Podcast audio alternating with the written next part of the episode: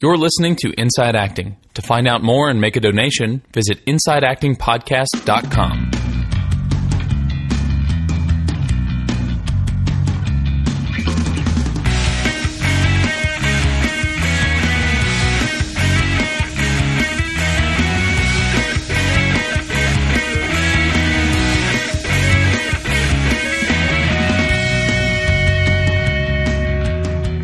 Hello and welcome to episode one hundred great of Inside Acting. I'm A J. Meyer. I'm Trevor Elgott. And on this podcast, we interview writers, directors, actors, musicians, uh, professional organizers, uh, mm-hmm. wink, wink, hint, hint, mm-hmm. uh, and anyone else involved in the entertainment industry. And then we package it up into this little podcast here and put it out on the internets for you. Yes, and we're just two dudes with a podcast. We don't really have major qualifications to have a podcast other than that, than that we started one.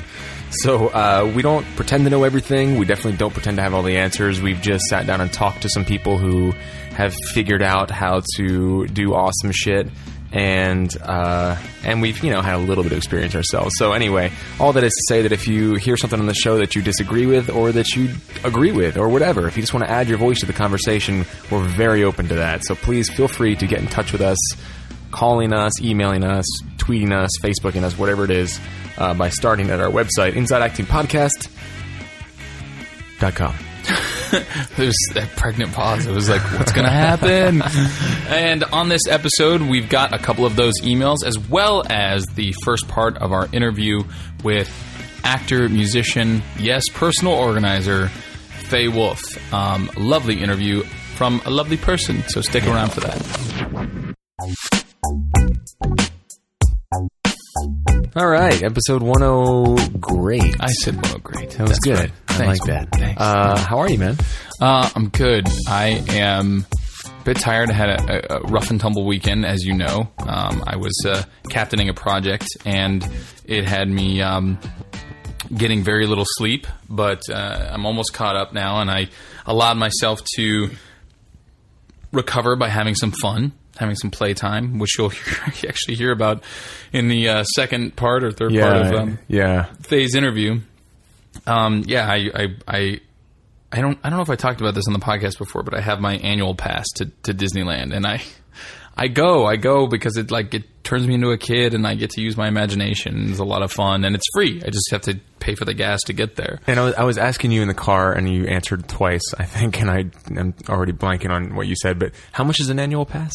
Uh, they range in price. Like they start at like two seventy or something, and they go all the way up to like I don't know, like six hundred something. Because the one that's like six hundred, like there are no blackout dates, and you get free parking. Uh huh. Um, so it's like it really is free, and you can go whenever you want. But like the Southern California Select, like the entire summer is is blackout dates. Oh, jeez. Because of, you know, the kids who are in, right. in school or whatever. Right. So anyway, um, or not in school, I should say. But, uh, yeah, I have like the, I don't know what it's called, the second to the highest. It's uh-huh. premium. And there are payment plans. You said you, you pay like twenty yeah, bucks a month, here's basically. The, yeah, here's the thing that's crazy about it. You only, the only down payment, I'm in air quotes, you have to do is like a day ticket, which is like, I don't know, ninety bucks. Uh, the coolest thing about the annual pass is that you can do a payment plan. And it's not more expensive to do. It's the same price. They don't charge you interest. Because really all you have to do is go there once, buy a ticket for a day, right? And then make payments on the rest of whatever, you know, annual pass you decide to get every month.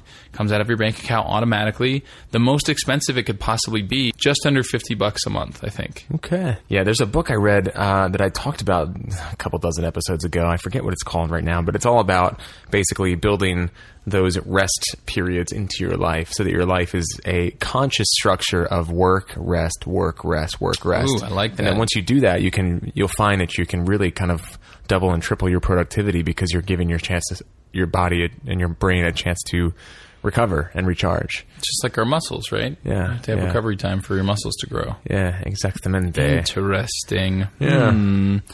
Yeah. Cool, man. It's a little Disneyland action.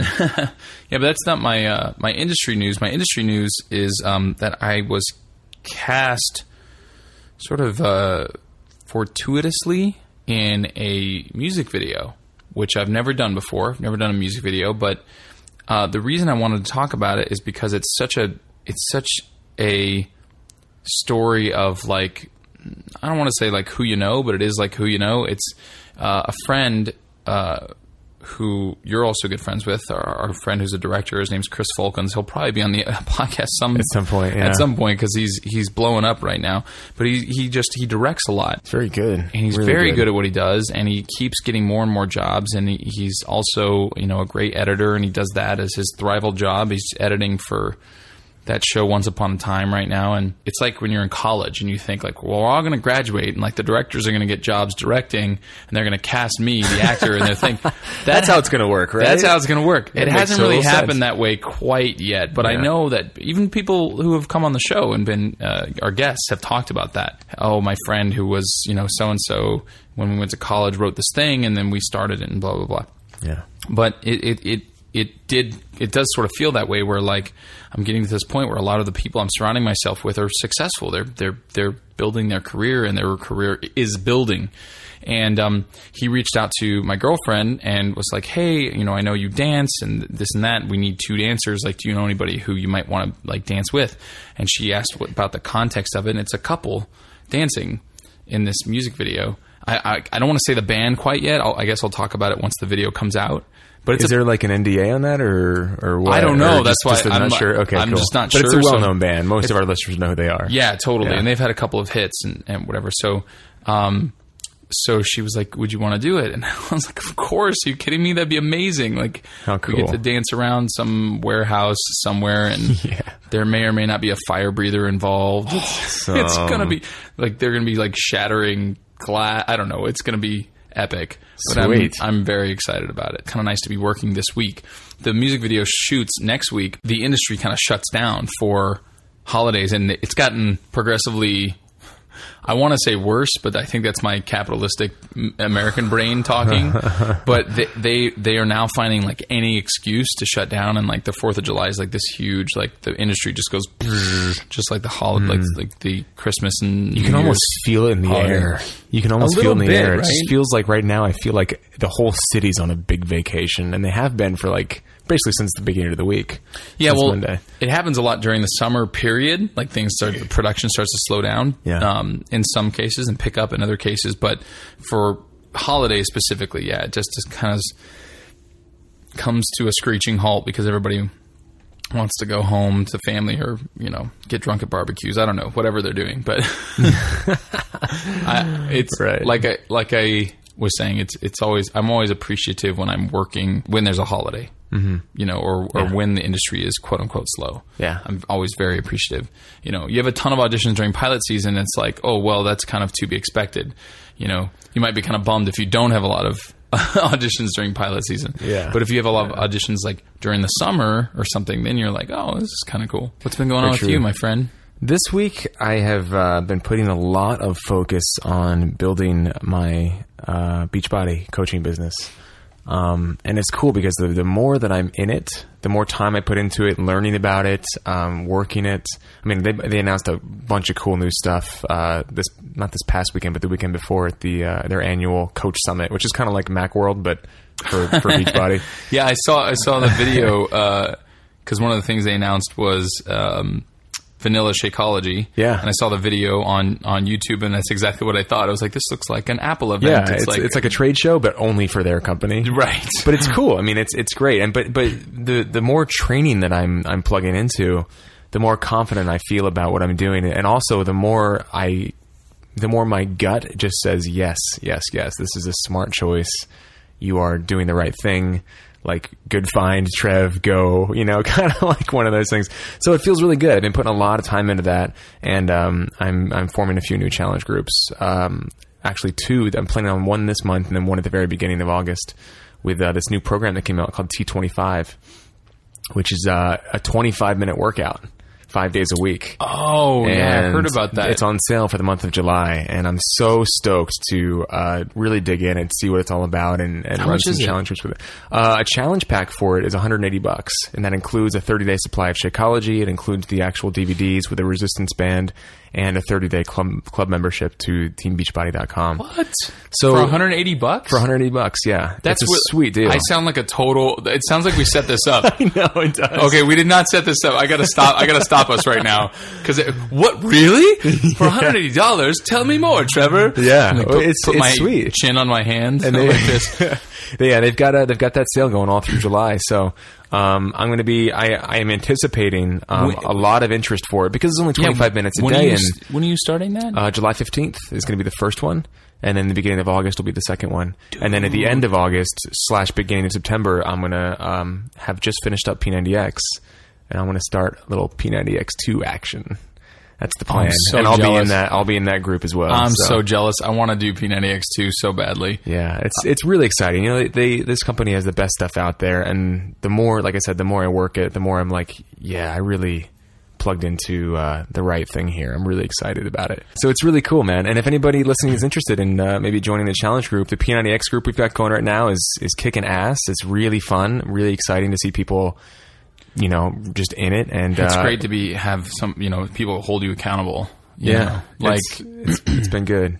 It, like I haven't been posting on the Facebook group very, like a lot. And so I realized that people were like, like I think you even said like, are you work, have you been like working out? And I have been, because when I see, you know, people posting stuff, like it inspires me, even if I don't post back. So yeah, it's great. Yeah. It's yeah, great. It's cool. And I, I'm having a lot of fun with it. And I know that, uh, the T twenty-five challenge groups are going to be even cooler because people can squeeze these workouts in like right at the beginning of the, I mean, it's twenty-five minutes. Like, who doesn't have twenty-five minutes? It's an intense twenty-five minutes. I'm sure. I mean, it looks kind of brutal, but, but it looks, I mean, it's, I, I mean, it's just, I'm really excited about it. So that's been my, uh, that's been my week. That, and I've just been, you know, making sure I put aside a few hours a day to write, um, working on a couple different projects, couple different scripts and things like that. I sat down with Blake Robbins again and Armin Shimmerman. Uh, it was really inspiring to hear Blake just talk about the nuts and bolts of putting his film together and, and how it's really not that complicated. It's just time consuming. Yeah. And I just got super inspired and just, you know, like I said, the workshop, the last episode, the workshop we did, I really just started to click in with what I want my career to look like. And so much of what Faye said that we'll have in the second part of her interview, so much of it really resonated with me. And I just yeah. thought, yeah, I get to stop playing this game and start playing this game. Yeah. And that is going to make me a happier person. And my life is not going to be a have to, you mm. know, a have to in mm-hmm. those areas. It gets to be a big get to. Awesome. Uh, so we have a couple emails, yeah? The first one is just like a, it's more of a, a, a episode suggestion, but we like talking about this kind of stuff anyway, just to see what our listeners think about it. So you want to yeah. talk about that? And I, I love this also because I was talking to David Lawrence, who was a guest back in episode twelve this weekend, and he was suggesting very much the same thing um, that, that Dana is suggesting here with her email, but it was more along the lines of alternative acting jobs, like going and being one of those patients at U C L A, those actor oh, patients yeah. that, that like med students can practice on. Yep. But like he said, he knows people that that's all they do. A couple hours a week, they go in and they make like four or five hundred bucks a, a week, basically acting like they have this illness, mm-hmm. but they're acting. And it's, uh, you know, he talks about having a career that's a thrival job that's as closely aligned to your career choice as possible. And it seems like a great option. And what Dana has here also seems to be a good fit because it's so flexible. It so allows for it. But she basically suggested we have an episode that features five to ten what she calls hungries, which I love, um, which are basically actors that are kind of just making it work with their thrival jobs. And she suggests we have like five minutes uh, of, a, of a testimonial, basically, or a mini interview with each of these people to kind of hear about what they're doing to to make their careers work. What, you know, doing fairly, you know, maybe maybe unconventional things. Um, she says for her, um, for an example, she might share her thrival job, which is managing an apartment building. And uh, it allows her to live rent and utility free, and she essentially makes her own schedule, and uh, it's a pretty straightforward way to get into it, and she has some thoughts about how she might be able to share it. So uh, I thought this was a cool idea. I mean, um, what are yeah. your thoughts on this? I, I love the idea of it. It would take a lot of time and effort to kind of put together, but yeah, I, have, uh, I think um, it could be really valuable. I have a friend who uh, I have a friend who, who does the man the apartment managing thing as well. I've, actually, I have two or three friends who are actors who who do that, um, and I've always it's always been like my dream job. Like, I would like, oh, God, I would love to do that. love yeah. to manage an, an apartment building and live rent and utility free and, and get paid and, and all that. Um, uh, yeah, I think I think one of the ways we could do this, even if we don't actually do it for an entire episode, is, you know, people can feel free to always – we we get this from time to time, but people can feel free to always leave us voicemails of, you know, their story. It won't be five to ten minutes because the voicemail will cut you off at three. But, you know, if you have like a an interesting story about how you're making it work, like you can either record something on your computer and email it to us, or, you know, call us and leave a voicemail. That's a great idea. You know, yeah, and then we can, and just, we can have a, just have them on, just and plug them in, yeah, and just have either a segment of an ep, you know, of every single episode, or just plug them in when we get, you know, as we get them. Um, uh, but uh, you know, putting together an episode of them, uh, you know, would be fun as well. So it just kind of depends on how the uh, community responds, Dana, um, which we will of course let you know. I love that uh, suggestion. In fact, let's go ahead and make that our homework for this episode. If you've got an unconventional thrival job or an idea for one, and that's how and it's working for you, uh, go ahead and record an M P three and shoot it over to us. She also did mention, and I want to kind of point this out before we move on, um, that she is an actor who lives in L A, but she's begun to work in some of the smaller markets like Louisiana as a local hire to build her resume. And she knows we've talked about this before, but it gives people like her a unique perspective on what it's really like, the pros and cons to work in these smaller markets uh, as, as opposed to the larger markets mm-hmm. uh, like L A, uh, as well as good advice uh, for actors that are living in those those smaller markets. So um, it's really, really good uh, really good stuff to kind of think about. So any actors out there with anything like that, in fact, Dana, let's go ahead and just... please call us. Yeah, call, call yeah. us and, uh, and... call the podcast, leave a voicemail, or, or record something on your yeah. computer if you know how, and email it to us. I hope that someday the podcast is so successful and we're, you know, uh, making uh, such uh, an impact in the industry that we can afford to go to some smaller markets and just do interviews there.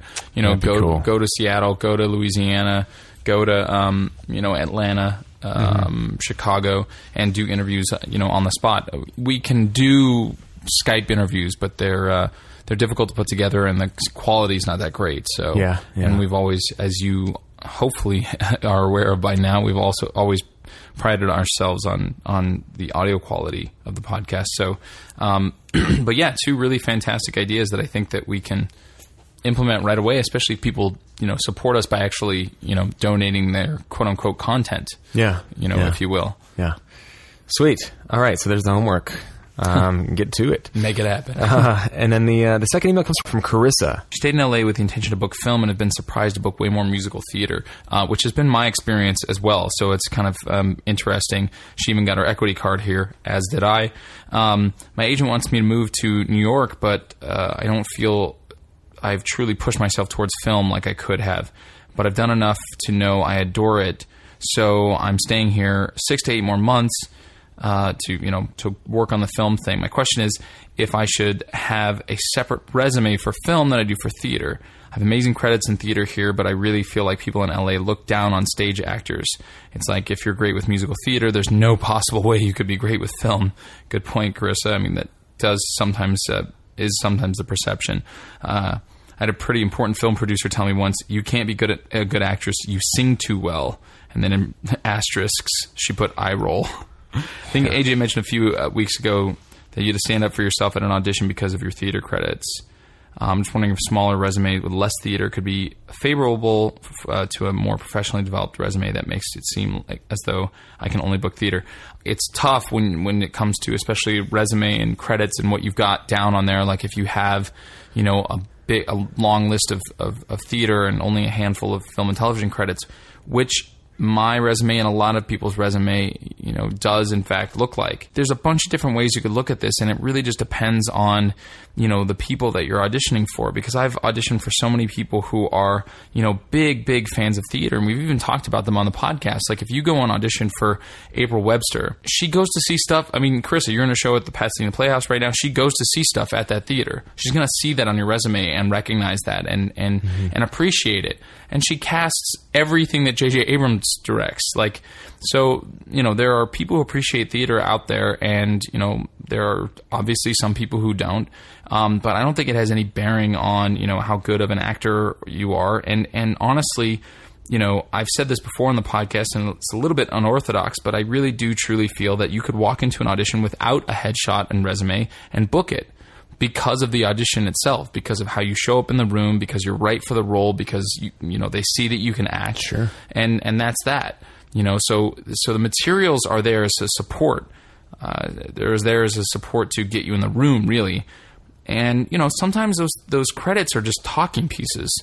So they mm-hmm. can, so they can get to know you as a, as a, as a person. And if they're asking questions about your resume, that's a good sign. That's a good sign. It means they're interested because they don't have time.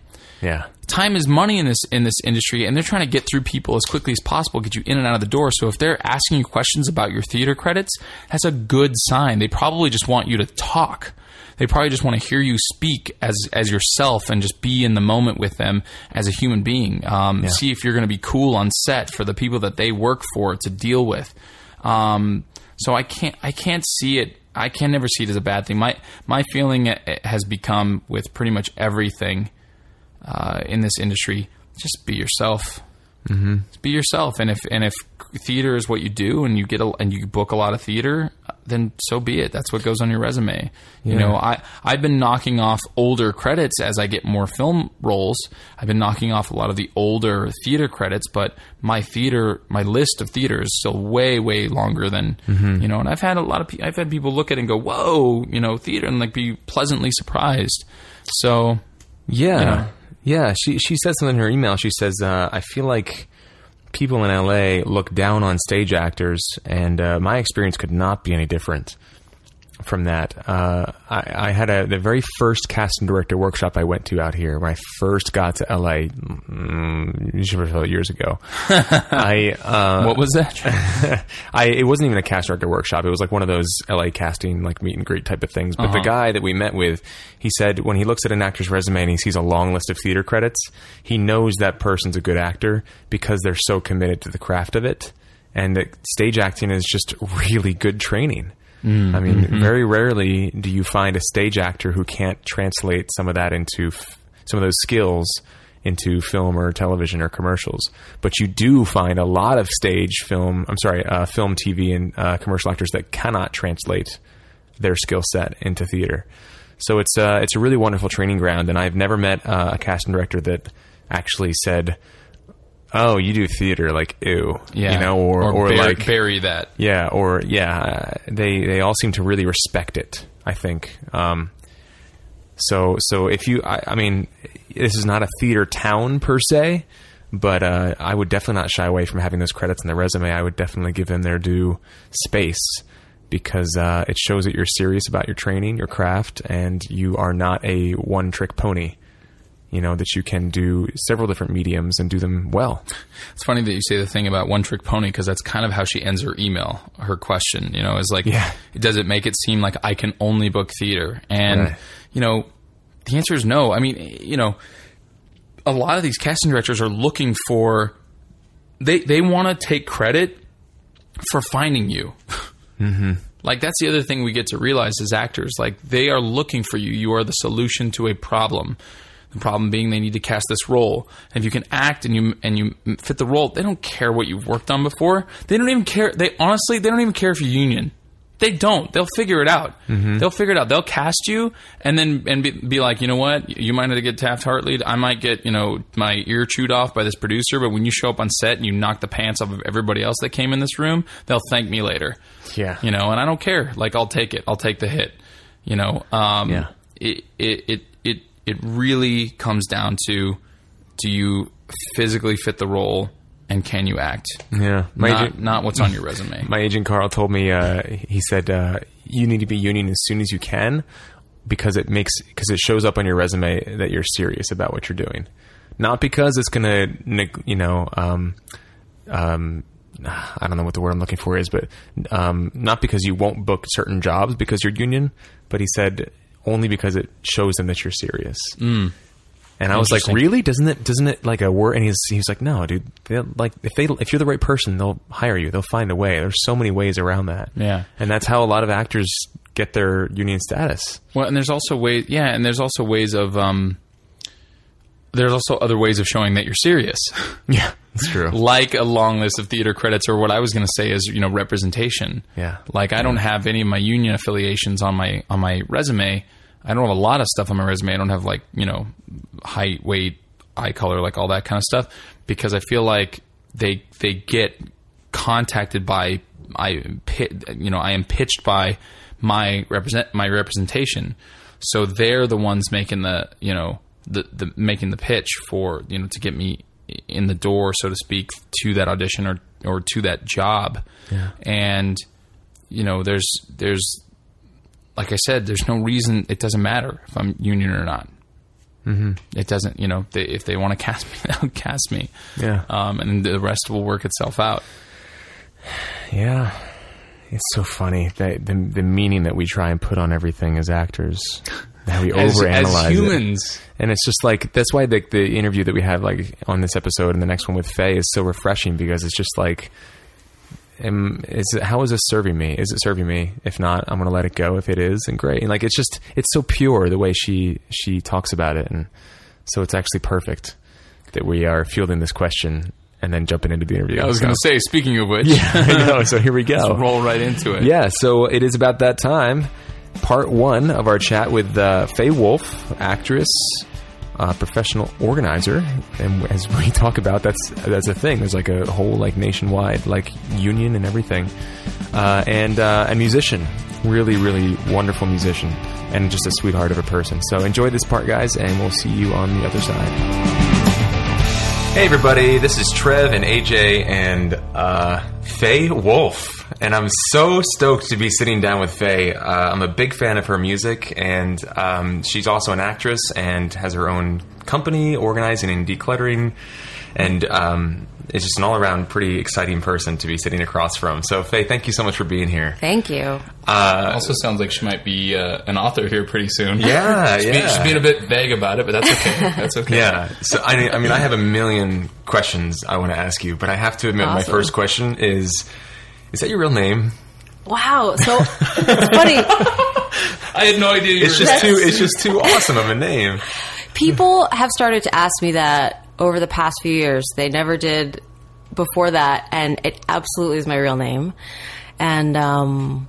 My middle name is just one letter, and so it's even weirder. What's the middle letter? My middle name is the letter E. Faye E. And which is also weird because people always want to put an E on Faye, and there's yeah. no E on Faye, or they want to put an E on Wolf. Uh-huh. But there's no E on either. It's instead it's the... By itself. It's by itself wow. in the middle of my name. So, you know, my entire name is this, you know, very short, real... Awesome. It's yeah, it was like, named after my it, grandmother. Oh, really? Yeah. Okay. Yeah. Cool. It's such a graphic name. Like, when you hear Faye Wolf, I think of a formidable, like, forest energy. I don't know. Maybe I'm just Great. Well, labeling myself it. As crazy right now. Forest energy is really good to harness. Now, now that she told us about the middle initial, though, I can't stop thinking about Wile E. Coyote. Oh. Faye E. Wolf. Totally. Is there a connection? Are you a cartoon? I am a cartoon who runs real fast. So um, we usually like to start just kind of at the beginning and okay. get a feel for um, basically where you grew up, what the kind of... Um, Um, what's the word I'm looking for? Inciting incident almost was sure. that, that kind of turned you on to this industry, this what career, this art form. Exactly. Yeah. What's wrong with you? Why are you here?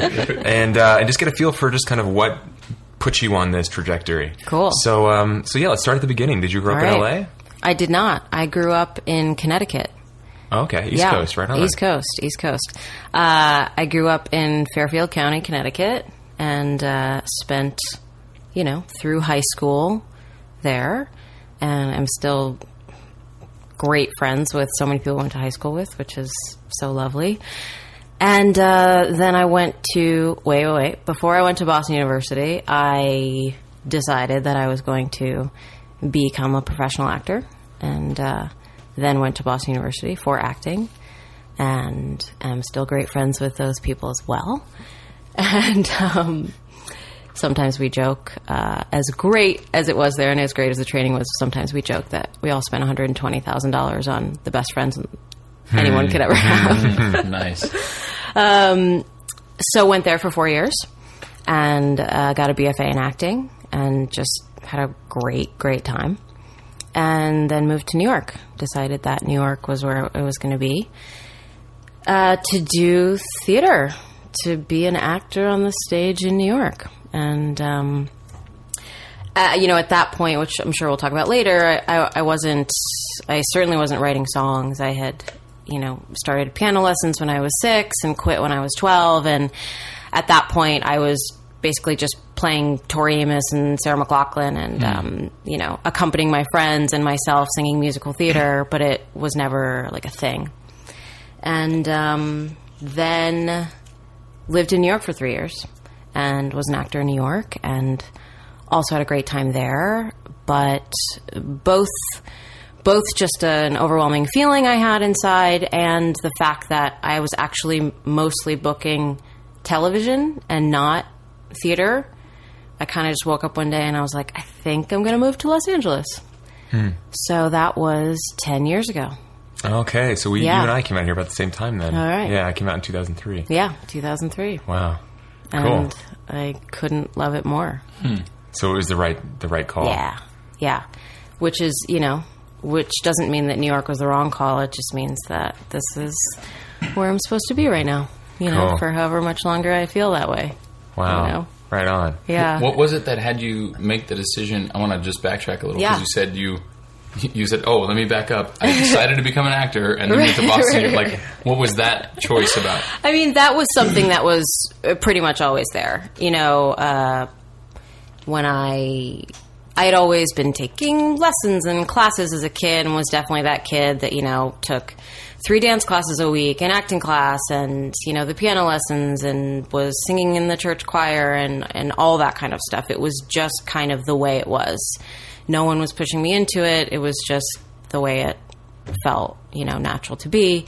And there was, I mean, maybe I remember, you know, in junior high school something or something like, am I going to do musical theater? Am I going to do straight theater? I had gone to like a summer N Y U summer program when I was fifteen or sixteen, and there was the straight acting program at Strasberg, and then there was like the C A P twenty-one musical theater, and I did the Strasberg program, and there was just this feeling that I wanted to be, you know, a serious actor, whatever that whatever that means, because, of course, musical theater is, you know, obviously it's serious, but you know what I'm saying. Um, so yeah, I remember doing this Joan of Arc monologue in my high school acting class with my amazing teacher, Fran Congella, who I'm still great friends with. And it was one of those first moments where I was like, I really feel like I was just that character. And then I like came out of it and I was like, what just happened? You wow. know, and you had felt like you had gone to this other place, and I was like, oh, this is, this is something, you know? So it just, it wasn't even a decision. Like I said, like music wasn't at all a decision to make then. Like music has come so much later for me. Um, so it was just about, where am I going to go to continue acting? There, there was no question. There was no question. Huh. Um, yeah. And then B U gave me a little bit more scholarship money than N Y U, and I went to B U, and and I'm so happy I did. It was great to live in Boston, and yeah, and it was great to live in New York. It was awesome. I mean, time of my life, you know, early twenties, like, oh my God, I live in New York City. But it was just this feeling I had. I mean, you know, some of it was logistical stuff. Like, I kind of felt like I didn't want to need roommates anymore, and I had heard that like you could probably afford something bigger in L A. Yeah. And I was like, I think I want to live alone. Um, you know, I loved and still love my roommates. My uh, one of my best friends, Jen Harris, still lives in that apartment in Park Slope. Amazing apartment. But I just wanted some freedom, and uh, I just needed to go west. And I, you know, I, I have this habit of doing things where I'm, I like make a huge, huge decision, and then I tell everybody about it. So I'm like immediately accountable. Nice. And then I'm like, what have I done?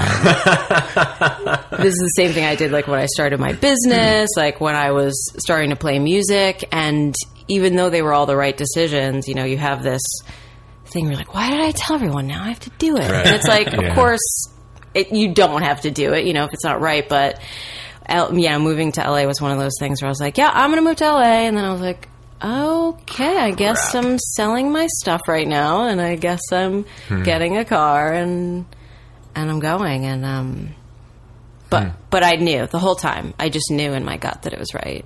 That's cool. Yeah. We, um, we we have a lot of uh, listeners on the East Coast that um, have a pretty good feel, I think, for what it's like to kind of exist in this industry as an actor on the West Coast. Mm-hmm. Um, but obviously, you and I, I mean, we, A J and I, don't really under- know intimately what it's like to be an actor on the East Coast. So yeah. during your, you know, three, four years there, what would you say was were the key differences between New York acting and, and acting scene and the L A right. acting scene? I mean, just on a, I'm sure it's changed so much now, just on a sort of basic level, you know, the whole theater auditioning thing, especially, I was actually auditioning for a lot of musical theater, and that is just a whole, you know, chorus line type world that I remember after a certain amount of dance calls, I was like, I don't think I'm good enough to go on dance calls anymore. I was like, this is crazy. It like really is right out of chorus line. You're just like, I can't follow that choreography, so you know wow. um but so there were those kinds of things where it felt like it was a little bit more of like a cattle call, gonna be in a big Broadway show kind of things. But you know, the the the um you know, the non-musical theater auditions pretty much felt the same to me as they as they have out here. And you know, I was also twenty-one, twenty-two, twenty-three, twenty-four years old. I, I was just such a different person, and I mm. was also still desperate. Um, so I, who knows, like the, the lenses that I was looking through then are very different than mm-hmm. the lenses of the past few years auditioning here and stuff like that. So I don't know if I have a um, good answer for that. Although I will say, you had a really heavy backpack on your back that you left the house with at like seven in the morning right. that had like different pairs of shoes or different outfits that you needed for the different auditions, and your back was hurting so much, and you're walking and you're sweating and you're freezing, and the whole New York kind of, you know, uh-huh. not the most fun thing where you're just, the weather can be crazy and you don't have a car, so you're just carrying everything. Yeah. And I was also, I got tired of that. I have back issues, and I was just like, I just want to throw everything in a car. This is the city for that. Yeah, yeah. I was going to say, I was gonna yeah. say we have the same thing here, but everything instead of a backpack is exactly, a car. Exactly. Yeah. I'm like, I've I can't count the number of times I've changed clothes hmm. in my car in yeah. L A. Yeah. Mm-hmm. Just like put the seat back, and I'm like, you're not looking at me, you know. Right, right.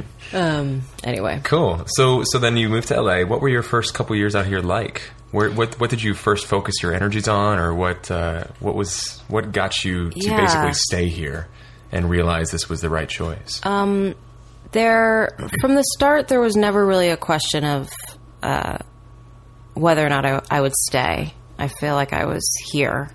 Um, I knew that I'd be here for a long time. I didn't know what that meant, but um, I had come out with a, a manager who I started working with who had seen me in an independent film and, and also represented someone who, who made that film back in New York, and started working with her and some agents out here. And it was kind of just the same kind of thing, but here, you know, making new relationships.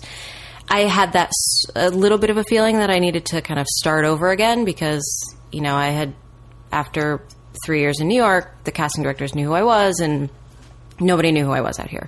So there was, there was that kind of feeling of, of building that up. And it did take a few years. I mean, I can't remember exactly how long it was, but it was probably, you know, almost two years before I booked a job. And, mm. um, I remember my manager calling me up and being like, you broke your cherry. And I was like, oh, great, okay. great.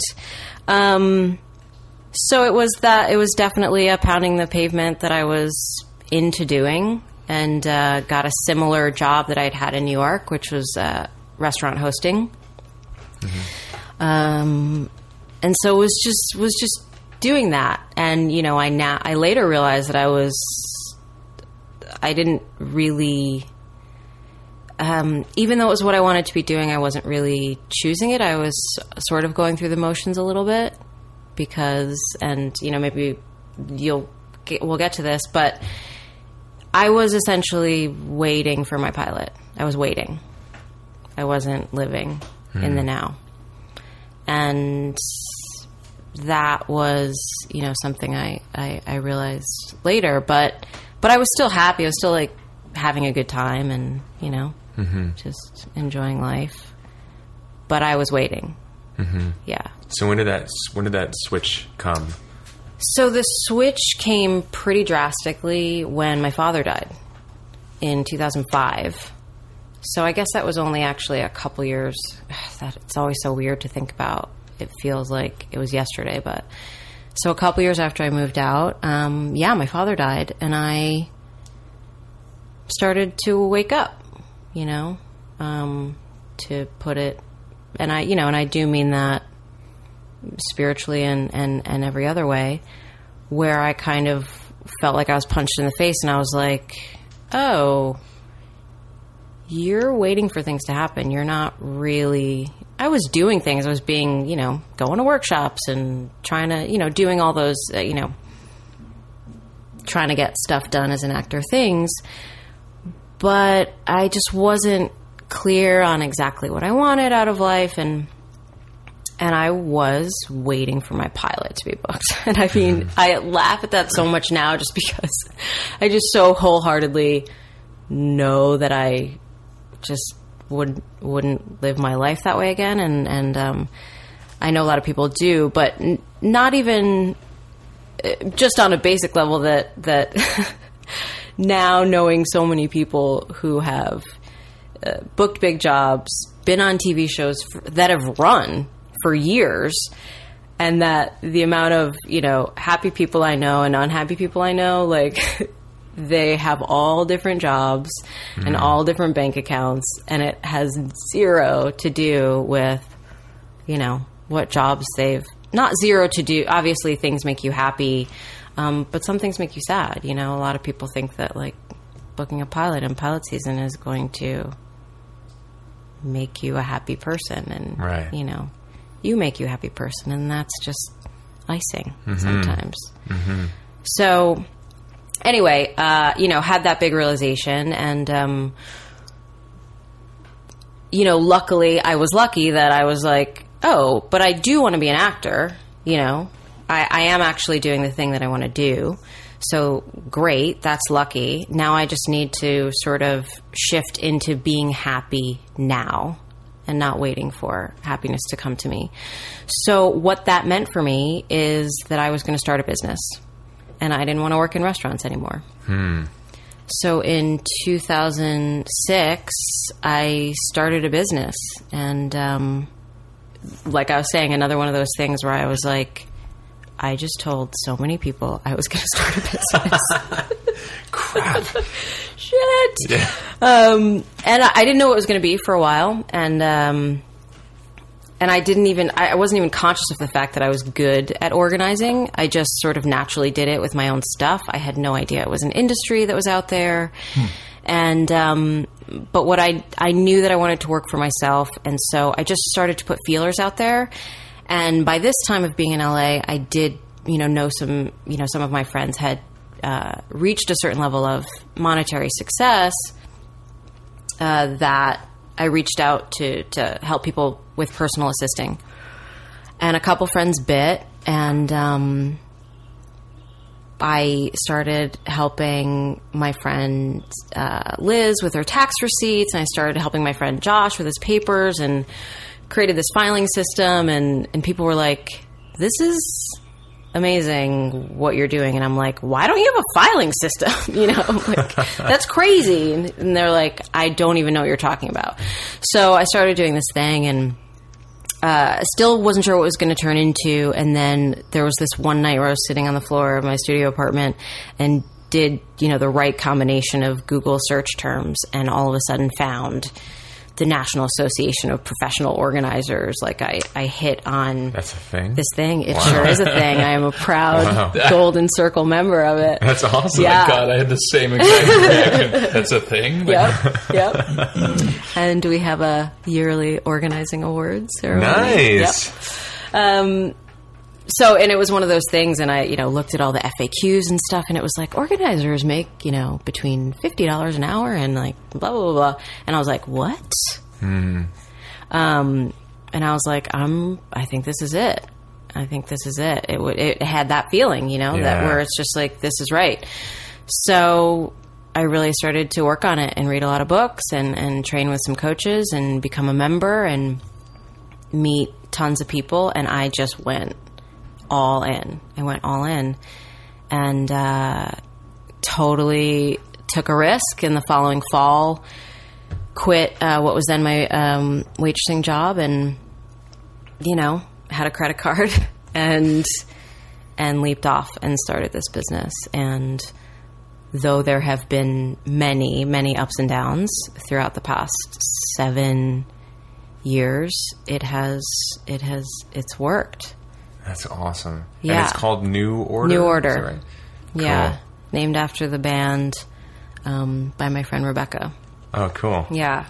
And so essentially you, you, because I'm a big fan of David Allen, I'm mm. sure. So G T D is just a, a huge part of my life. And that's awesome. I've, I've been listening to over and over again, over every couple months, I circle back around to his audio program, G T D Fast. Oh, yeah. Oh, Fast. I don't Have know the Fast one. Uh, I, I mean, I don't think they. I think it's discontinued, but okay.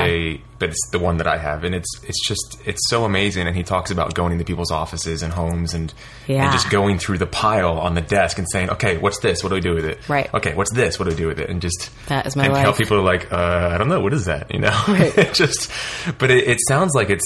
I mean, that's just so cool that you've been able to sustain yourself doing something that you're not only passionate about, but that's a really useful service for people and get yeah. paid accordingly for it. Yeah. And for seven years yeah. to do that, which allows you to also do the music and also do the acting right. and also do the other projects you've got going on, is really pretty incredible. So uh, I know you said there's been some ups and downs, but um, sure. clearly it's working.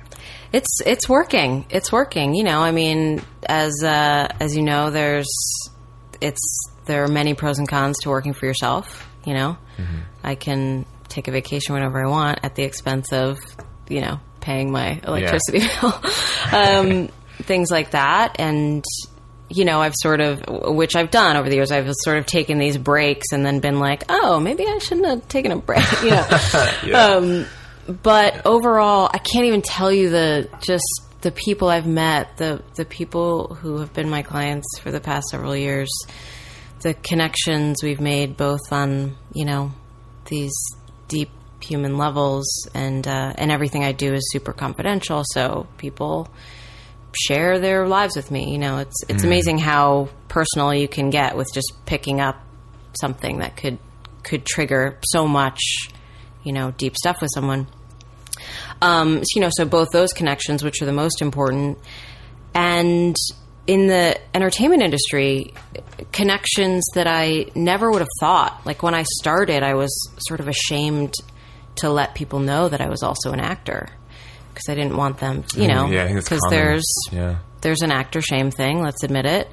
Um, but also, I just didn't want them to think that I was less of a professional at organizing and that I wasn't actually, you know, good at that, because how can you be good at two different things? Um, God forbid. Yeah, what? God forbid. Yeah.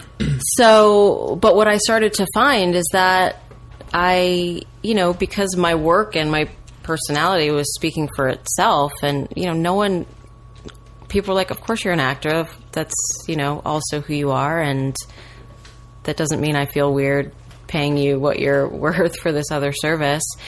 And because most of my clients have been in the entertainment industry, we just all became friends, and I made different connections, you know, writers, producers, people who were like, come in and read for this role. Oh, great. You know, so it was like, oh, um, thank you.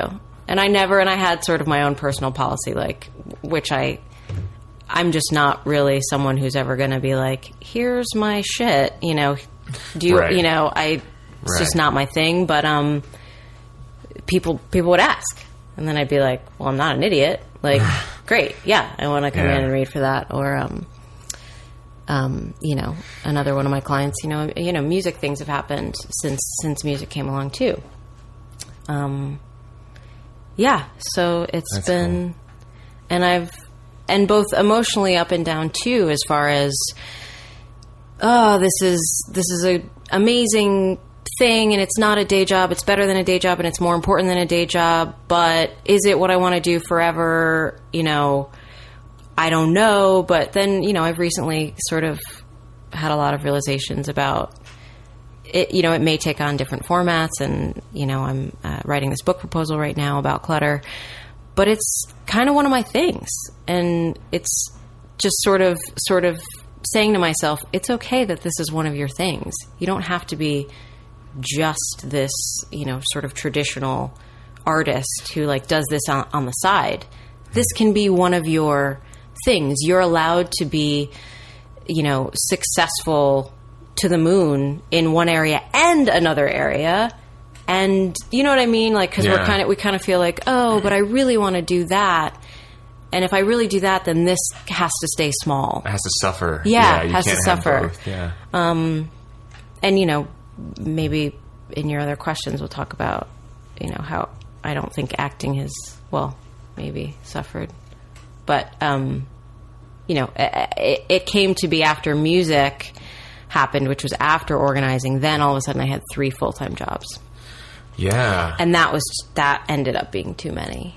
Okay. Yeah. Cool. Well, let's let's chat about yeah. that. But before we, we go there, what this has been something that's been on my mind a lot lately. Um, David Lawrence, David H. Lawrence the seventeenth, who's a, a frequently referenced guest on the show, and mm-hmm. I also work with him now uh, as a voiceover uh, instructor, mentor. I'm not sure what he calls us, but I think it's mentor. Um, but he he talks about uh, thrival jobs, which is what we mm-hmm. call them, like your your side job, mm-hmm. your survival gig, or whatever. Right. And he talks about how, like, you should always try and fun- find something that's really closely related to the industry. Mm-hmm. That way you can kind of not, I don't know, spread yourself too thin, I guess. You can just stay kind of concentrated. Um, and I love that idea. But what's so cool is that it sounds like that this organizing gig almost accidentally is yeah. very aligned with the entertainment industry. Absolutely. And it actually has been able to kind of cross-pollinate successfully without you feeling icky or pushy. Totally. Or, or even really having an, a conscious intention to totally to make that happen. So I love that. That's cool. Full of surprises, this job. Yeah. And we do get a lot of, you know, questions and things from listeners about people who are like, I need to find work. Like, what could I do? And it sounds like this is something that's in demand. I had no idea there was an organization for it. Yeah. And um, the membership has grown. Organization for organizing. Yes, yeah, exactly. It's ridiculous. But yeah. yeah, the membership has grown exponentially over the last uh, few years because we have more stuff than we ever did before. Yeah. And there's a saying that your inner world creates your outer world. Mm-hmm. And so if your outer world is a mess, it's a good indication that you've got some inner stuff to handle. And I imagine that's a lot of what you do. Yeah. Is that when you go into people's houses and it's just piles of shit everywhere, that you go in and you're like, what's going what's on? Going tell, on me, you? tell me about your relationship. You know? Yeah, exactly. I mean, exactly. I imagine a lot of that happens. Like this thing I was telling you before we started recording, the, the little kind of short like film that I watched recently mm-hmm. with you and uh, uh, Emily Deschanel, yeah, which was so funny because she, you were like going through her stuff and you kind of picture like, this is you naked, and she, she was like, oh yeah, that's in the donate pile or something like that. Yeah, yes, of course that. Uh, yes, a heightened comedic version of uh, of of what I do, but there have been yeah so many laughs. Um, yeah, and Emily's been been an awesome client and friend with that. Yes, we'd love to make that into a series one day. That'd be fun. It'll all come around in good time. That'd be fun. Yeah. Cool. But yeah, I mean, you know, inner clutter and outer clutter. You know, that's that's what I help people with, and it, it differs. You know, some sometimes I'm there and I'm I'm really just dealing with the stuff and, and getting them streamli- streamlined, and other clients literally were, you know, sitting on the couch and they're like, I need to talk to you about some stuff. And I'm wow. like, okay. So you do find yourself often being kind of a psychotherapist almost. I, I do. And, you know, of course with the disclaimers that I'm not sure. and, um, and all that good stuff, but I have gained quite a, you know, quite a good deal of experience over the years with talking to people about stuff, and and you know, it's it's helped people. So so yeah. Do you go that, in with some kind of? Um, it makes me want to ask you if you go in with some kind of um, contract. Say like, you know, I'm not a like sign this saying I'm not a psychotherapist. Number one, and number two, you know, N D A, confidentiality. Right. Like, well, uh, you know, definitely, I assure people um, that it's a confidential service. I don't even uh, name my clients unless they've given me permission to. So, you know, uh, Emily, of course, has has has um, lent her name, as well as some of my other celebrity clients' testimonials and whatnot. But uh, otherwise, you know. There's tons of people who my best friends like have no idea that I work with. Um, mm. So, and um, there's a flip side to that too, which is interesting, which I'll say in a second. But, you know, I have some coaching clients who I just do coaching work with. Not a lot. I do, um, not so prefer, but you know, I want to deal with the stuff. I want to deal with the stuff, but I do have some creative coaching clients, and the way I do that system, there is sort of a thing that they have to check that they know I'm not a, you know, a psychotherapist, but people know because if they're there, you know, they're yeah. hiring a professional organizer. They're right. not hiring them. So, um, it's an, it's an implied. Yeah. Yeah. yeah. Right. And they, you know, they know it's confidential, and I, there have been, you know, maybe once or twice over the past seven years, like, I've had to immediately say after they've told me something like, you know, I'm not a therapist. Like, have you, are you going to go see your therapist about this? But, mm. you know, obviously it's nothing huge enough that I need to notify anybody. right, um, right. But what I'll say about, you know, the confidential stuff is, is great, but there's really not that stuff. There's not that much stuff that if I revealed would be, you know, implicating anyone. We all have the same stuff. You know, we all, you know, literally are buying mostly the same stuff. And then we all have, you know, the box of dildos under the bed, you know, like whatever it is. Like, uh, I, I, I don't, don't. Okay, you I guys don't have might. That box, you guys might. But I know what you mean. Yeah. But you know what I mean? Yeah, like, you know, yeah. it's like, oh, don't look in that drawer or whatever. Yeah. And it's like, I get it. I get it. So, but there's those things just that people are signs ashamed all over your of. House to say no, Faye Wolf. yeah. But I always ask, Faye you Wolf, know, no go here. Yeah. Um. Yes. Yeah. People have have felt comfortable. Yeah, and got the stories that. that you must walk away with. Yeah. Uh, not. I mean. I mean that that also is kind of a great acting class. Mm-hmm. You know, because you get to just really get to you get into the world of these people. Yeah. And even though we all kind of deal with the same issues, the way those issues manifest, I'm sure, is probably just runs the the gamut. Yeah, it does. Yeah, it does. I've seen a lot of shit. Cool. You kind of baked my noodle a little bit with the. Um, we're literally buying the same things. Yeah. Because, I mean, we're, we live in a, we live in a capitalist, you know, culture. We don't necessarily manufacture anything anymore in mm-hmm. this country, but we're importing it all from the same people, usually China. mm-hmm. And like, like, you know, I had a, um, an ex-girlfriend who was really like adamantly opposed to places like Bed Bath and Beyond. Mm. Because you would just see it as a bunch of waste, like right. plastic waste, like, you know, um, polluting the environment. Mm-hmm. It's kind of true if you think about it. It's like everybody's going to go, like that store, somebody's going to go in and buy those things at some point. And then what? Right. Like, then where do they go? Like after they're used? It's just kind of like, I don't know, it's making me, yeah. it's weird yeah. to think like I look at someone else who could be a, a total stranger and go, you probably own a lot of the same things yeah. that I do. Yeah. Because we shop in the same... Yeah. yeah. No. And well, we yeah. could disagree on a lot of other things, but we yeah. all love our iPads. How, how much of your work is, is um, would you say, is kind of an advocacy for minimalism? I, mm. you know, uh, a fair amount. Um, but, gosh, again, you know, everyone's different. I've also I also have a clients who I walk into and they're already minimalists and they just want to go, you know, just like a couple steps further.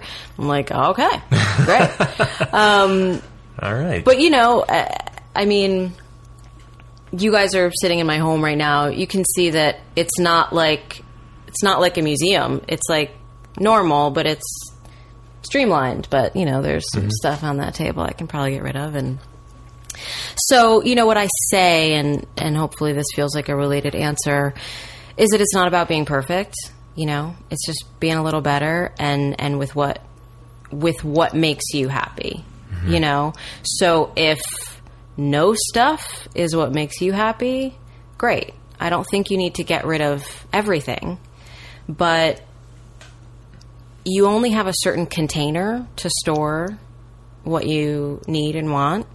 And, you know, if you live in a bigger house, you have more stuff to, I, you know, I've seen people who are the same size family fill up a big house just because they have the space and they don't really need all that stuff. But at the same time, it's stuff that's they, you know, they could use. And I don't know where I'm really going with this, but, um, but when I meet like a real true minimalist, I'm also like, oh yeah, hmm. but you never know. They could have other shit going on that, yeah. you know, they need to work at. But um, it's about getting a little better and being comfortable. You know, I need my desk to be a certain amount of clear before I feel like I can get to work. Mm-hmm. So if it's bothering you, then that's a sign, you know. If it's not bothering you, then you don't need to call me, mm-hmm. you know.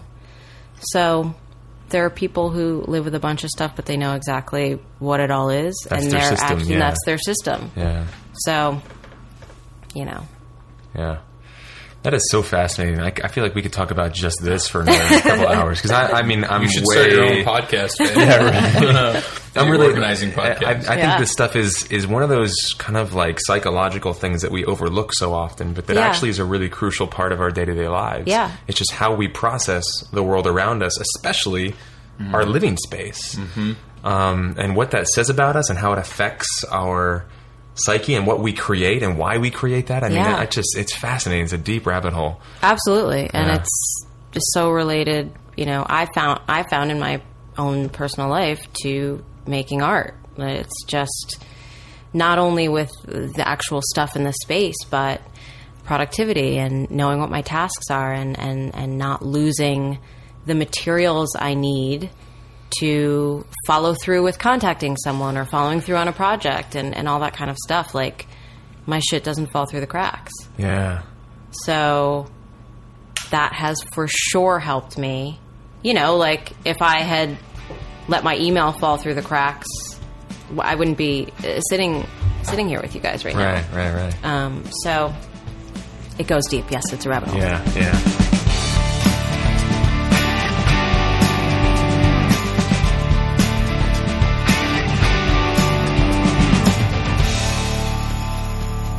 All right, everybody, welcome back. Trev and I without Faye. Wah, wah. I know. She's so nice. She's awesome. She fed us, guys. She fed us chocolate chip cookies. Gluten-free chocolate gluten-free. chip cookies. We walked in, there was gluten-free chocolate chip cookies on the table. Okay? Yeah. Um, like Note to um, future guests. Note to future guests. You want to butter us up? Huh? Yeah. Um, yeah. yeah I, we told her we told her we're going to keep showing up with or without the audio equipment. I know. It's like, we're going to eat your food. What's going on? Uh, I know it's two in the morning. I just heard, you know, I just thought I'd stop by, see if you got any. I was uh, just in the mood for some gluten-free chocolate cookie. Yeah. What's going on? Yeah, she's very uh, cool. Yeah, very super cool. cool. And I know some of our listeners are going, Uh, you guys just talked about organizing that whole time, but, uh, we, it all applies and it ties up in such a beautiful, neat little bow at the end. Mm, just wait till the next episode. You yeah. will, it yeah. will knock your socks off. Uh, so that's coming. Cool. Um, sweet. So, uh, pick of the week. What do you got? P O T W. P O T dubs. Um, I changed my last week at the last minute to talk about falling whistles, which um, I was so happy to do. But uh, the what I was going to talk about, and I, it's kind of a shame that I waited so long to make this my pick of the week, because now they're blowing up, so everybody's going to go, oh, I know who they are. But I've been listening to them since before their hits. Sure you have. I swear I'm not, this is not a hipster comment. I swear. Uh-huh. But um, hop on the bandwagon, why don't you? Uh, you don't even know what I'm going to say. I don't even know what you're going to say. Jerk face. Um, no, I've been really into Imagine Dragons lately, the band. Um, I uh, I started listening to them, oh gosh, um, probably like six months ago or something like that. I don't know where that accent went. It went all over the place. I don't know. It was cool. Um, no, it wasn't. Uh, I started listening to them. Uh, I'm trying to remember when it was. I made some trips to NorCal, and they were like definitely my listening to and from. Oh, so it was last year, November, December. Yeah, I've been listening to them for about eight, nine months now. Um, cool. And, uh, you know, their hits started really coming alive in, in twenty thirteen. Um, but they're, I just think they're a really good band. I love their sound. And, you know, now they've got a two or three hits out on the radio, that kind of thing. And, um, yeah, just check them out. They've got like, I think two or three albums at this point. Um, one of them might just be like an E P with some of their stuff that ended up on their later albums, but, cool. um, good stuff. And if you want to really treat yourself, um, make a Pandora station mm. of Imagine Dragons and you and will hear some out. like really cool stuff. Yeah. Awesome. Really cool stuff. Awesome. Homework number two, make Pandora station. Yeah. Um, yeah. How about you, man? Uh, my pick of the week is a, I almost want to like say like double it up because I have been a big fan of this play for a long time, and the playwright Killer Joe by Tracy Letts. Uh, Tracy Letts also wrote August Osage County, and both are brilliant plays, Killer Joe and August. And uh, they made a movie out of Killer Joe about a year or two ago, and I just saw it on Blu-ray the other day. And uh, it's awesome. It is. What's cool about it, too, is that they didn't really change the script that much. So it's almost like watching the movie version of a play. Like, the structure wasn't fiddled around with or, or, or Hollywoodized or anything like that. That's nice. And uh, Matthew McConaughey's in it. He's fantastic as Joe, Killer Joe. Uh, Emil Hirsch is in it. Thomas Hayden Church is in it. So it's not like a bunch of no-names. There are some, some well-known actors in here, and they, they all kill it, man. And uh, it's slightly hyper-realistic. Slightly in some parts, but uh that's very Tracy Letts. It's yeah. It's awesome, and it's dark, and it's twisted, and it's it's it's gripping. It's really well done. So uh you can get it on Netflix, their D V D version, I think, and I'm sure it's available on iTunes and stuff as well. So yeah, Killer Joe. Nice, yeah. And, uh, you know, they're making a, a film of uh, August. Are they? Yeah. Oh, you haven't heard? I hope they don't change the script the way Dude. they do for Killer Joe. Like, I Have hope you, they keep it You as haven't close seen the possible. Cast for that? No. Oh. Well, I saw it at the Amundsen a couple years ago when it came here. Yeah, no, and it was the, amazing. The show itself is amazing, but I can't believe you haven't. Uh, it's got uh, Meryl Streep in it. Oh, God, of course. Yeah, she of plays course. the matriarch, which is, like, uh, unbelievable. But, yeah, it's got... Um, Benedict Cumberbatch. I'm still not convinced that's his real name. Um, Abigail Breslin is in it. Um, from, uh, what is that? What's from that? Uh, sun, uh, Sunshine. What's what is called? That movie? Oh, my God. I can't believe I'm blanking on that movie. I loved her in that movie. Um, Little Miss Sunshine? Little Miss Sunshine. There it is. Thank yeah. you. Goodness sake. I almost died. Um, yes. Oh, uh, should be great. Should Meryl be great. Streep. Ewan McGregor. Oh, gee, as the uncle? Julia Roberts. Ewan McGregor plays the uncle, I bet. I, uh, he plays, was Bill Fordham? I think that's the uncle. Julia Roberts, Juliette Lewis, Dermot Mulroney. Uh, Dermot oh, Mul- maybe Mulroney. Dermot plays the uncle. Goodness sake. Chris Cooper is in it. Sam Shepard. Oh, God. Is in it. Um, this is going to be excellent. I mean, it's it's an epic, epic A-list cast. Um, wow. And so when is that slated for release? I'm really excited. Um... Does it have a... twenty thirteen, I don't know what the release date is. Um, probably the holidays. Later this year, I, uh, I I saw the preview when I went to see another movie in the theaters. And oh, you did, so there's a trailer out? There is, yeah. There's oh. trailers online. Yeah. Dude, okay, well, I'm the, I know what I'm going to do as soon as we stop recording. Trevor's new pick of the week yeah, right, the is trailer. the trailer for August Osage County. Yeah. yeah. Um, Uh, I'm I'm I'm really excited about it. Awesome, but awesome. yeah, because I'm a fan of Tracy Letts as well. So good, I love his stuff. Pick, it's, man. it's dark. His characters are flawed and damaged, but there's always this element of hope and art. It's just beautiful. His his work's awesome. Yeah, he's an actor as well, and he's won some awards, I believe, for his acting work as well. Um. Anyway. Cool. Good stuff. So there's the picks of the week. We have a listener pick of the week somewhere, uh, but we're going to pass on it for this episode, but definitely uh, make sure we bring it back uh, for next episodes and beyond. So um, we haven't forgotten about that segment. Um, just uh, just not this time. Just um, not this time. So for uh, for episode one oh eight, there's a lot of different ways that you can interact with and be in touch with the podcast, communicate with the community, et cetera, et cetera. Uh, first off, just hit our website up, inside acting podcast dot com. Just about everything is there, including our mailing list, which is called the I A P Dispatch. And there's a link at the top of the page you can click to go to the page where you can sign up for that. Uh, and very soon, as we've talked about, we'll have the uh, I A P manifesto as a kind of reward for signing up for our email list. And our email list is really just a, a way to notify you when new episodes come out or what kind of cool news is going on in our world as a podcast entity, not as, as individuals. So um, make sure you sign up for that. Uh, you can also email us at inside acting podcast dot com and or leave us a voicemail at two one three two actors. That's two one three, two two two, eight six seven seven. And, of course, you can find us on all the social networks, twitter.com slash InsideActing, facebook.com slash InsideActing. Uh, you can also find us on iTunes and Actor Rated. Just do a search for Inside yeah. Acting there. Inside Acting there. Well. Leave us a nice uh, review if you enjoy this little thing we do. And if you really enjoy this thing if we you do really and you get enjoy it. a lot of value out of it, and we certainly hope you do. That's the whole idea.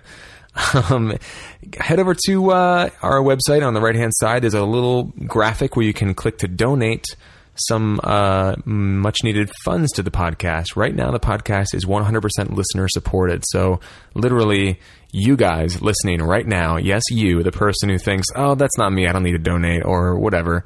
You think that maybe it's cool just downloading this for free. It is. We want to make it available. But you specifically, the person who's never donated before, uh, feel free to hop over there and just kick us a little bit of money. It, it's how we keep this thing going. We pay for production costs uh, and and all those fun things with the with the funds you send us. We don't just go buy pizza for ourselves or anything like you, that. You might not. And any amount, uh, any amount works. Any amount from one penny all the way to a million dollars. Don't be uh, shy to give us a weird amount with a bunch of weird change. I think one time we did get like seven eighty-three or something was our was our donation amount. Yeah, no, somebody donated. Uh, was it like seven eighty-nine, like seven dollars and eighty nine cents, seven eight nine?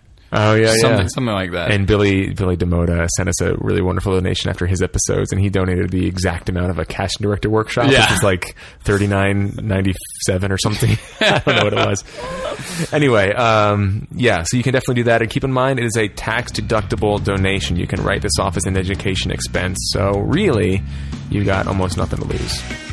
So um, it, it would make a big difference in our world.